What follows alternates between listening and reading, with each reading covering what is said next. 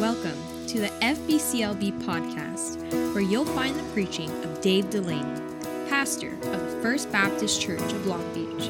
Thanks for listening. Take your Bibles and go to Mark chapter number 9 this morning. The book of Mark and chapter 9. If you don't have your Bible with you, there should be one perhaps in the back of the seat in front of you. Maybe in the back of the seat behind you, you'll find a copy of God's Word. And we would encourage you to pick up that copy and follow along with us this morning. Mark chapter number 9. If you found your place and if you're willing and able, let's stand together out of respect for the reading of God's Word. Mark chapter number 9. And as you're turning and standing, may I ask you a question? Do you remember your first job? How many of you remember the first job you ever had, right? First job I ever had, I worked at a drive-in movie theater in Georgetown, Indiana. On the first day of work, the fellow took out a large ladder, extended it as far as he could to the top of the screen. He took another ladder, extended it as far as he could, just maybe 5 or 6 feet apart, right next to each other, laid him at the top of the screen and said, "Now here's what I want you to do. Take that paint bucket, climb to the top of that ladder, and paint a black line all the way across the top of the screen." I said, "Okay, well, why do you have two ladders there?" He said, "Because I don't want you to come down. That's wasting time. So I want you to step over, and then I'll move the ladder around you." OSHA would not have been happy with that guy. I was a 16-year-old kid. I had no other choice. I began climbing the ladder. I get halfway up the ladder, and I did what any sane person on a ladder that high would do. I began shaking like this. The ladder looked like the ocean waves. That's what it looked like. Remember your first job? Felt completely helpless. How many of you remember when they handed you your child for the first time? How many of you remember that? I remember when they handed me Gabriel. Now what? Don't know what to do. They said, "Well, you can just, coddle him." Okay. Am I doing that right? I don't know what to do. Amanda said, "Just give him to me," right? I'm going to break him, We're faced with situations like this in our lives. The first time you're left alone, the first time you're put in charge. You think you're ready, but not ready yet. The situation you were going to read about in Mark 9 is a situation where the disciples find themselves just like this. Jesus is up the mountain with the three, Peter, James, and John. We studied that last week, the Mount of Transfiguration. Elijah, Moses appear with him on the mountain. And the disciples are at the bottom of the mountain. They're the 9 by themselves. And someone brings to them a problem. And now they're forced to try to figure out the answer. Watch what happens. Look at verse 14 of Mark 9. The Bible reads like this. And when he, so the he there is Jesus, all right? So when Jesus came to his disciples, he saw a great multitude about them, and the scribes questioning with them. So there's a large group that's gathered around him, and the scribes, the religious people, are arguing with the disciples about what's been taking place. And straightway, all the people, when they beheld him, when they saw Jesus, they were greatly amazed. They running to him, saluted him. And he, Jesus, asks the scribes, "What question ye with them?" He says, "What are you arguing with my disciples about?" And one of the multitude, so somebody from the crowd, answers and said, "Master, I have brought unto thee my son, which hath a dumb spirit, and wheresoever he taketh him," wherever the spirit takes him, the spirit, he teareth him. The spirit tears him. The spirit causes him to foam. He says, and he foameth, and gnasheth with his teeth, and pineth away. And I spake unto thy disciples that they should cast him out. And they could not. And he answereth him and saith, O faithless generation, how long shall I be with you? How long shall I suffer you? This is a great phrase. Bring him unto me. You could preach a whole sermon on that phrase. I won't, don't worry. Bring him to me. And they brought the boy to Jesus. And when the boy saw Jesus, straightway the Spirit tare him. The Spirit rips away at the boy, and he fell on the ground, and he wallowed, foaming. And Jesus asked his father, how long is it ago since this came to him? And the father said, and he said, of a child. And oftentimes it cast him into the fire and into the waters, and it destroy him. But if thou canst do anything, have compassion on us and help us. If you can help me, would you please help me? If you can help me. And Jesus said to him, if thou canst believe. The man says, if you can do something, would you please do it? And Jesus says, if you can believe, I'll do it. Verse 24, and straightway the father of the child cried. This is a great answer. The father of the child cried out and said with tears, Lord, I believe. Help thou mine unbelief.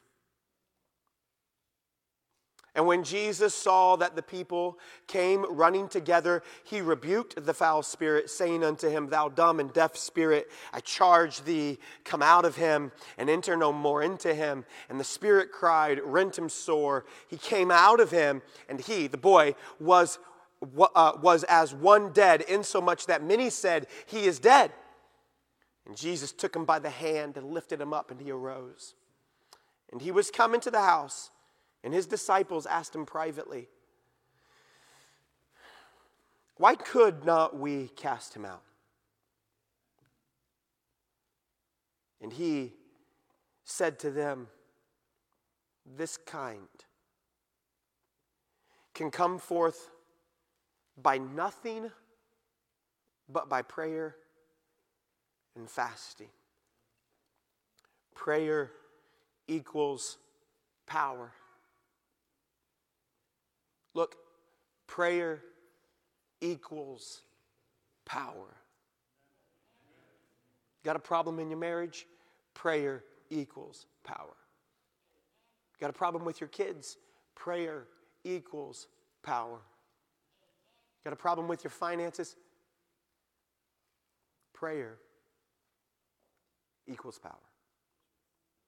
Our Heavenly Father, we pray that you would help us to have eyes to see and ears to hear what the Spirit says to us in this passage. Give us good understanding this morning. Father, remove the distractions so we can focus on your word. And in Jesus' name we pray. And all the church said together, Amen. Amen. Thank you for standing. You may be seated. The disciples find themselves in three situations. We'll look at them. The disciples find themselves in three situations. First, they find themselves lacking power. That's the first point. They find themselves with a struggling faith. That's the second point. And they find themselves neglecting prayer. That's the third point. The disciples find themselves lacking power, struggling faith, neglecting prayer. Let's take them in order. They're lacking the power. That's what the verse teaches us. Really the beginning part of the story. Verse number 14 all the way down to verse number 18. This man has brought to them his son. It's a great place to take your children. You ought to take your children to Jesus. Hear me, Mom. You ought to take your children to Jesus. Hear me, Dad. You ought to take your children to Jesus. A lot of times we spend lecturing our children about what they ought to do, what they should do, where they should be, where they should go. We spend a lot of time talking to our children about our children, but how much time do we spend talking to Jesus about our children? You ought to talk to your husband or your wife about a situation or problem you're going through. But how much time do we spend talking to Jesus about the situation or time or difficulty that we're going through with an individual person? The disciples find themselves lacking power, and as a result, the scribes have gathered around the disciples because they went to cast the demon out of the boy, and they could not, the Bible says. They tried to cast them out, yet they were powerless to do so. Look at verse 18. I want you to see that. Look at the very end. And they could not. And as a result, this confrontation with these scribes happens. That's letter A. It's a confrontation with the scribes. So Jesus is up on top of the mountain. The man has brought the boy in order to see Jesus. Jesus is up on the mountain, and so the disciples step in as the representatives of Jesus. You'll remember this. The disciples were entrusted from Jesus with power for ministry. The disciples had gone throughout all the region, teaching and preaching, performing miracles. And yet what the disciples soon find is they find themselves with limitations. They find themselves lacking ability, lacking power. If we were honest, we find ourselves oftentimes in this life with limitations. You ever feel like you just don't know enough, aren't qualified enough, aren't good enough, aren't strong enough? How many of you ever feel that way sometimes in this life? Yeah, me too. And the disciples find themselves here, entrusted with ministry from Jesus, but they also find themselves lacking the power. They lack this ability in order to perform the thing that God has entrusted to them. How many of you ever heard the phrase, God will not bring anything to you that you aren't strong enough to handle? How many of you ever heard that before? How many of you know that's a lie? Yeah, you ever been brought something that's stronger than you? How many have ever been brought something that way? Yeah, of course. It's not true. God does not keep back from us things that we are too weak to handle. No, God brings to us things that are far greater than us, far stronger than us, and he brings that to us to remind us just how much we need him. It's not about how strong you are. It's not about how strong I am. It's how strong is he. It's not how much you know. It's not how much I know. It's what does he know? Am I following after him? The disciples find themselves in a situation. This is way too big for them, and they're way too weak for what they found themselves in. Remember what Paul says about this? Paul says, we have this treasure in earthen vessel. You know what that means? That means that God has put in us his spirit. If you believed on the Lord Jesus Christ, God has put in you his spirit, and his spirit is the treasure. What you and I are just earthen vessel. What you and I are, just jars of clay. What you and I are, just dirt. That's all you and I are. The treasure isn't you, and the treasure isn't me. The treasure is him. And yet he has chosen to put in us an earthen vessel. He has chosen to put in an earthen vessel, rather, a treasure which is his spirit. You live long enough, you start to learn this. You start to learn just how frail and weak you are. How many of you already know this about yourself? It takes more and more cups of coffee and more Advil to get me going every morning. It's a true story. I was walking down the steps the other day from the house. I went upstairs to check on Jesse for something, and I'm walking down the steps, and as I step down, I all of a sudden hear this click.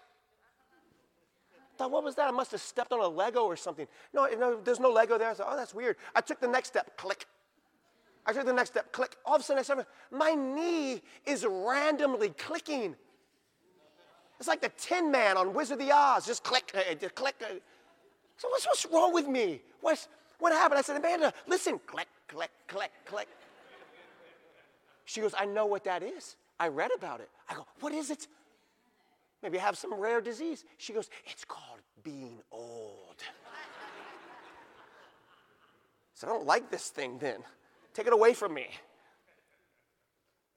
We're aware of our own weaknesses, or at least we should be. The disciples, they're not aware of their own weakness. You can see them, right? They've already performed a ministry. They already have a long resume of all kinds of ministry work. And here comes this boy. Here comes this dad bringing his son right where he ought to take his son. You ought to be taking your children to Jesus. And he brings this boy. Jesus is at the top of the mountain. And the disciples are going, hey, don't worry about this. We got this one. We've already handled something like this before. And they could not.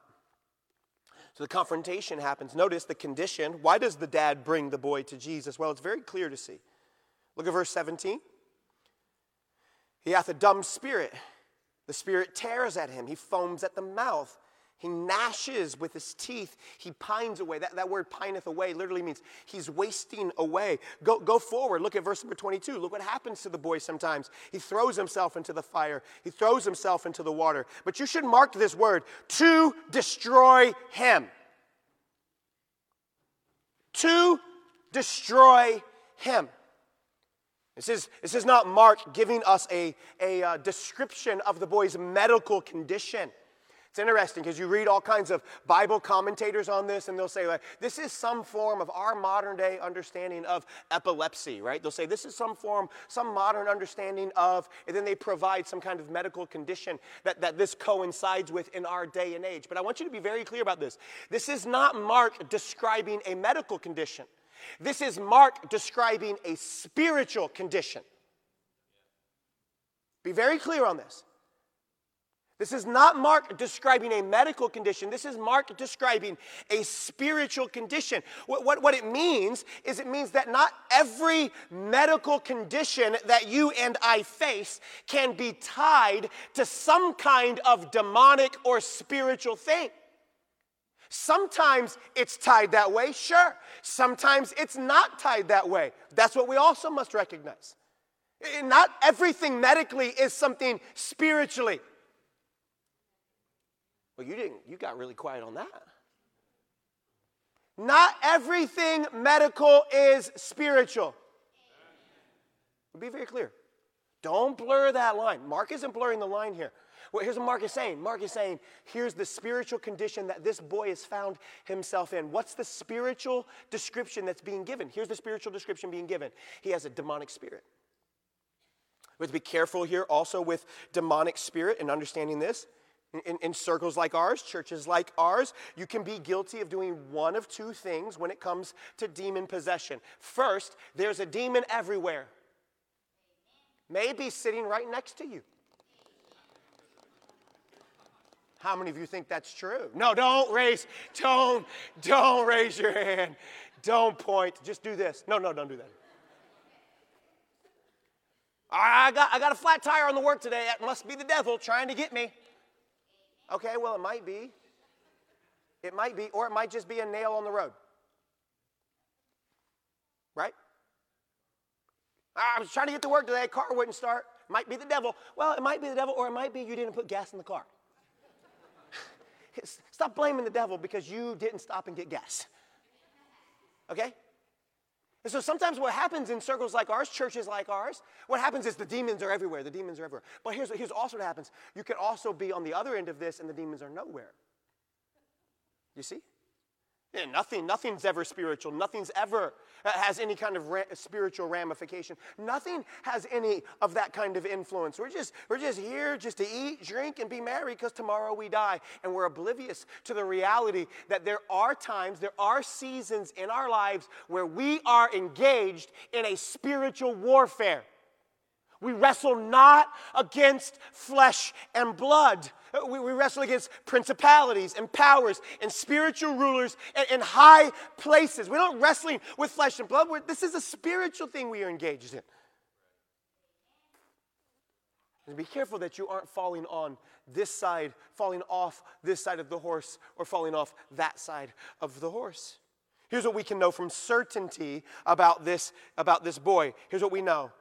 That there is the reality of demonic possession, and the reality of demonic possession in any kind of form is always to destroy, to damage, to distort the image of God in man. This is always the goal. It's never to enhance. It's never to fulfill. It's never to make better.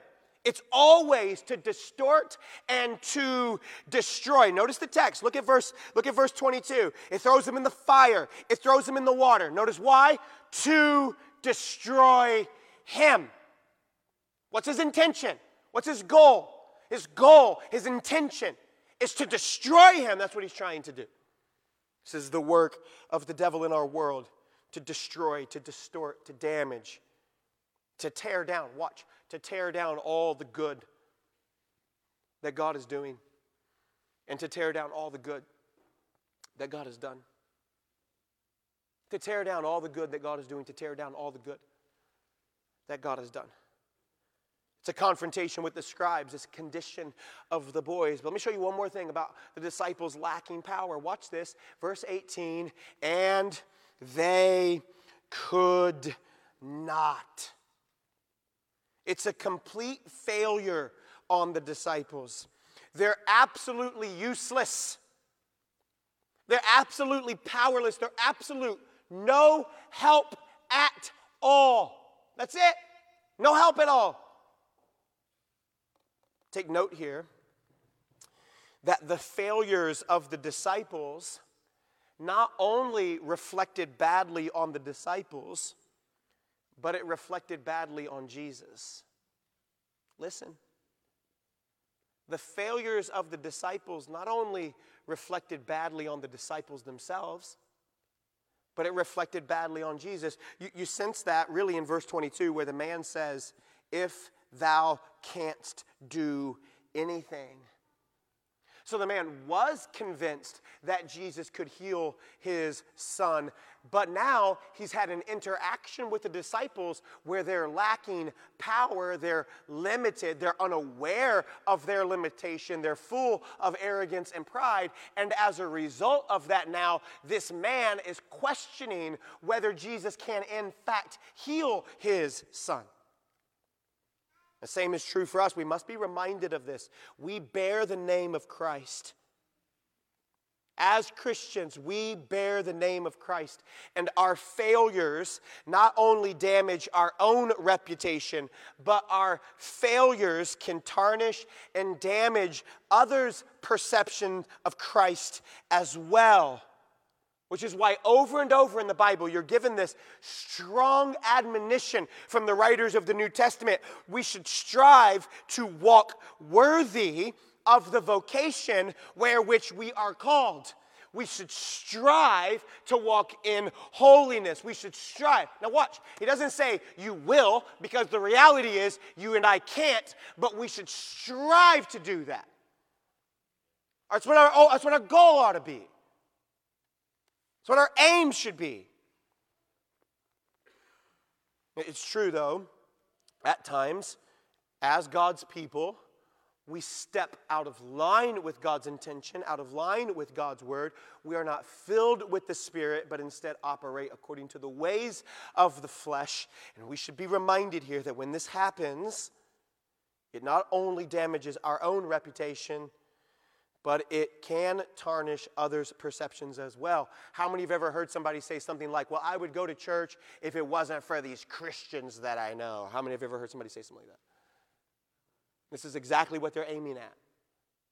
This is exactly the point. This is the direction in which they're shooting. That Christians at times, myself, yourself included, can be thoughtless.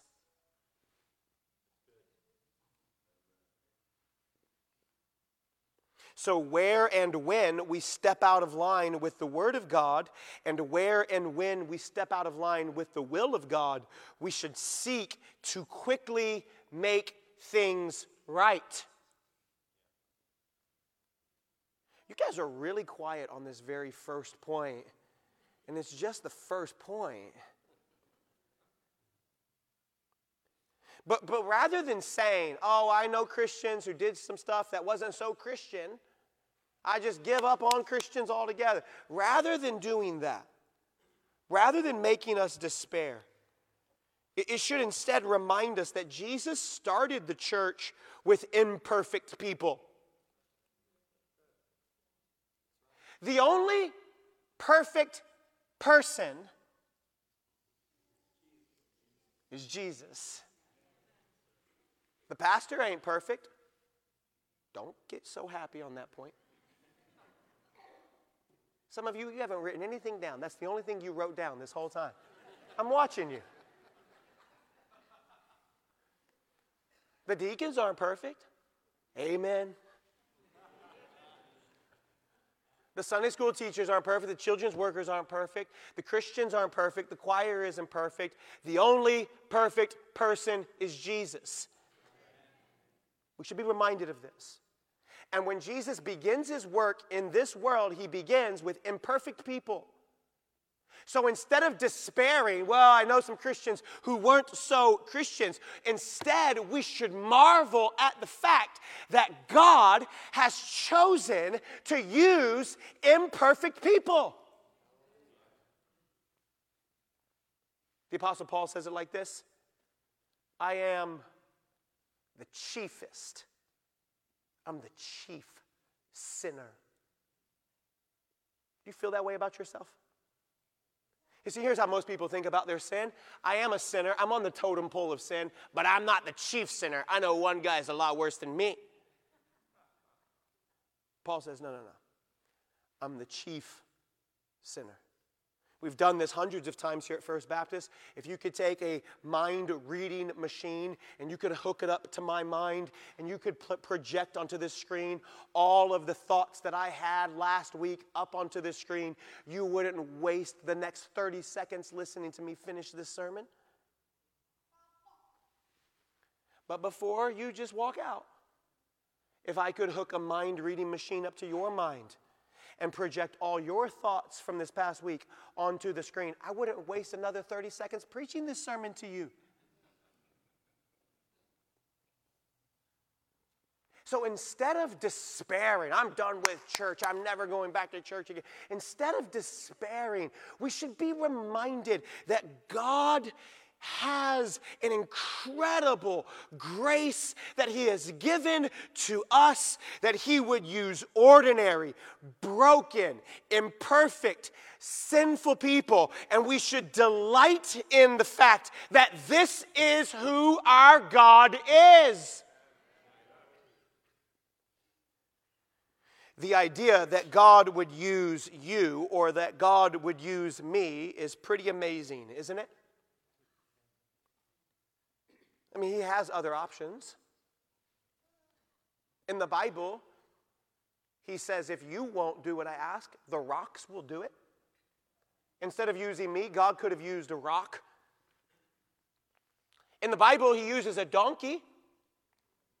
Instead of using me, could have a horse up here. That would be fine. Be quite the show, I'm sure. And yet, God in his plan has chosen to use us. Think of that. God in his plan has chosen to use us. And here's what happens. We fall into the same trap as the disciples, and we begin to believe that it is us instead of it being him. And we need to be reminded it's him. It's not us. Any good that comes from my life is due to God and God alone. Any good that comes out of my family is due to God and God alone, and maybe Amanda, but definitely not me amen that loud. I'm so excited about that. The disciples lacking power. You find yourself lacking power, you're in good company. This is what he said. You're in good company. You're in good company. Lacking power. Watch. Second, the disciples in the text. Struggling faith. We got to go quick. Struggling faith. Look at verse 19. He answereth and saith unto them, O faithless generation, how long shall I be with you? How long shall I suffer you? Bring him to me. They brought him unto him. Now you see here in the text, you see a collision between light and darkness. So here's what the Father believes that Jesus would. The Father just doesn't believe that Jesus could. The Father believes Jesus would do it. He thinks Jesus is willing. He just doesn't know if Jesus can. And what takes place in this collision of darkness, verse 20, he brought him unto him. When he saw him, straightway the Spirit tear him. He fell on the ground. He wallow and foams. It's a collision of darkness.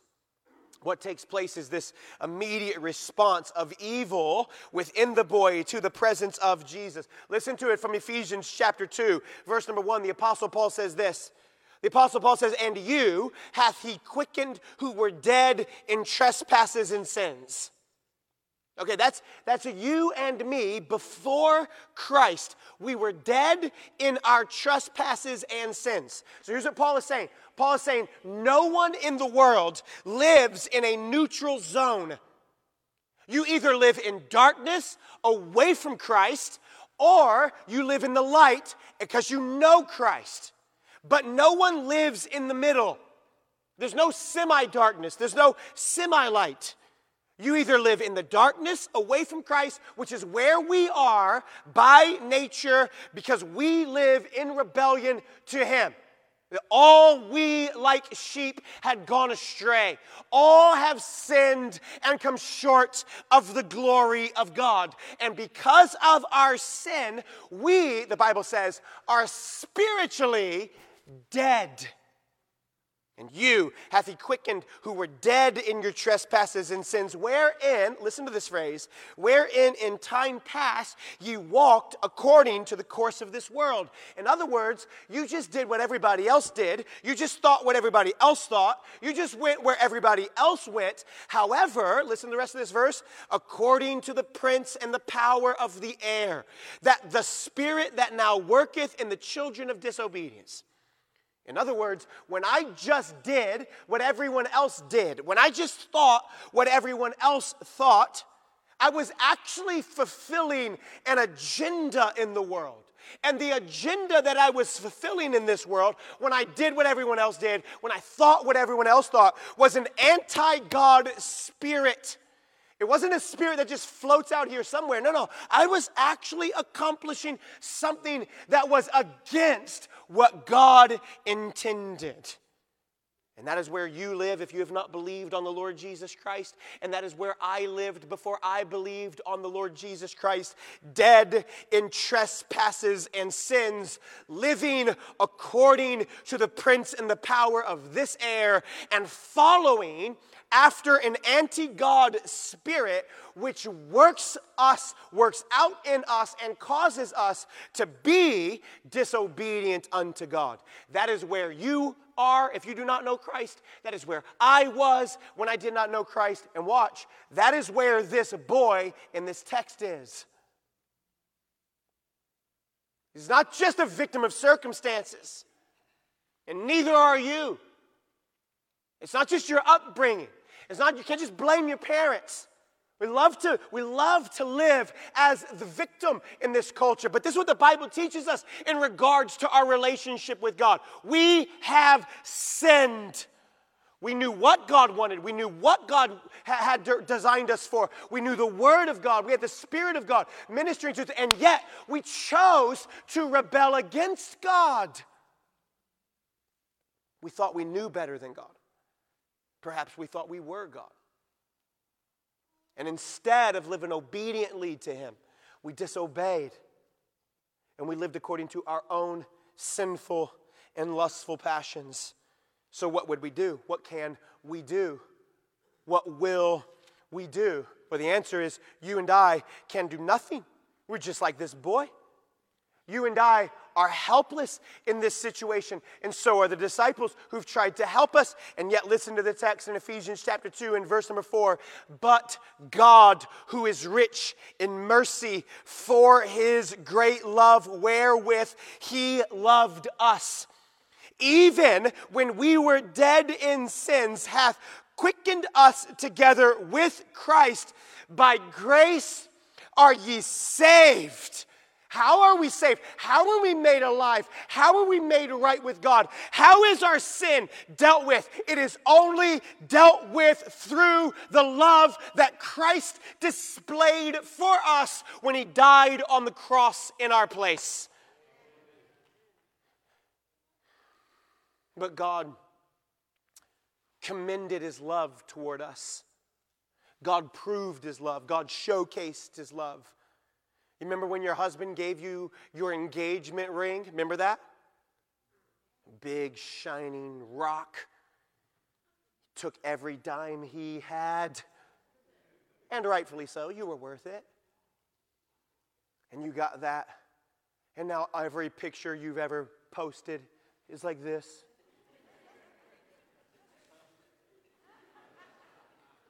You went to the office the other day. Oh, look at this. Could you get me some of that coffee over there?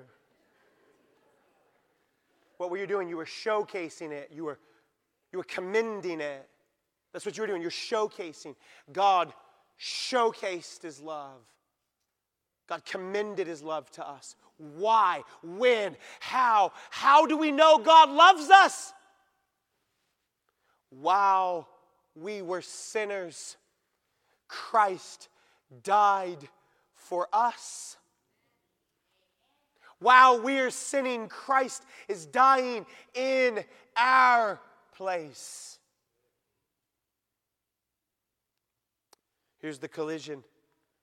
The collision not just for the boy, but even the collision for you right now. Because even now, those of you who have not yet believed on the Lord Jesus Christ, you have not yet fallen victim to the love of God.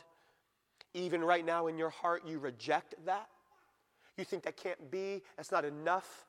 I have to do something else. Why would God love me? If God's so loving, why did these things go bad for me? Even right now in your heart, there's a collision of light and darkness, of good and evil, of the love of God versus the love of self and sin. Even happening in your own mind right now, thinking this guy can't be right, but you need to hear me. It's not about this guy. It's not about this church. It's about what does God and his word say. And that is what God's word says. And you will either choose to yield yourself to the love of God.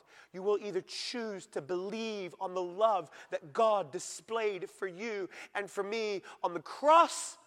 You would choose to love your own way. You'll choose to love your own sin. You'll choose to love your own self. The collision of light and darkness doesn't just happen in the text. It even happens in our own hearts. Second, the compassion of Christ. How long is it since this came to him? It's a great question, isn't it? That's a legitimate question that any person should ask when they see a child in this kind of situation. And Jesus asks this question because of his compassion. And the man responds, it's been this way for a while. So he says in verse 22, but if thou canst do anything, have compassion on us and help us. And Jesus says to him, if thou canst believe, all things are possible. He put the if in the wrong place. Here's what Jesus is saying. The real if is not if I can. The real if isn't in my ability. Watch. The real if is in his humility. The real if isn't in Jesus' ability. The real if is in the man's humility. It's not if Jesus can. No, Jesus can. All things are possible with our God. No, Jesus can. The question really is, will this man humble himself? It's the same question for you. The Father believed that Jesus would. The Father just didn't think that Jesus could. Do you believe that Jesus can? Remember the Philippian jailer, the story of Acts? The Philippian jailer asks the disciples, "What must I do to be saved?" Paul and Silas respond to the man, "Believe on the Lord Jesus Christ, and thou shalt be saved." Nothing more complicated than that. Just believe on the Lord Jesus Christ. And there are many people, upon hearing that message, who go, no. I mean, what do I have to actually do? No, there is nothing you can do. There is nothing you can do. All that was required to be done was accomplished by the Lord Jesus Christ on the cross. Believe, and thou shalt be saved. So why does it say simply believe? Why does it say all is required is faith? Well, because all of us are putting our faith somewhere.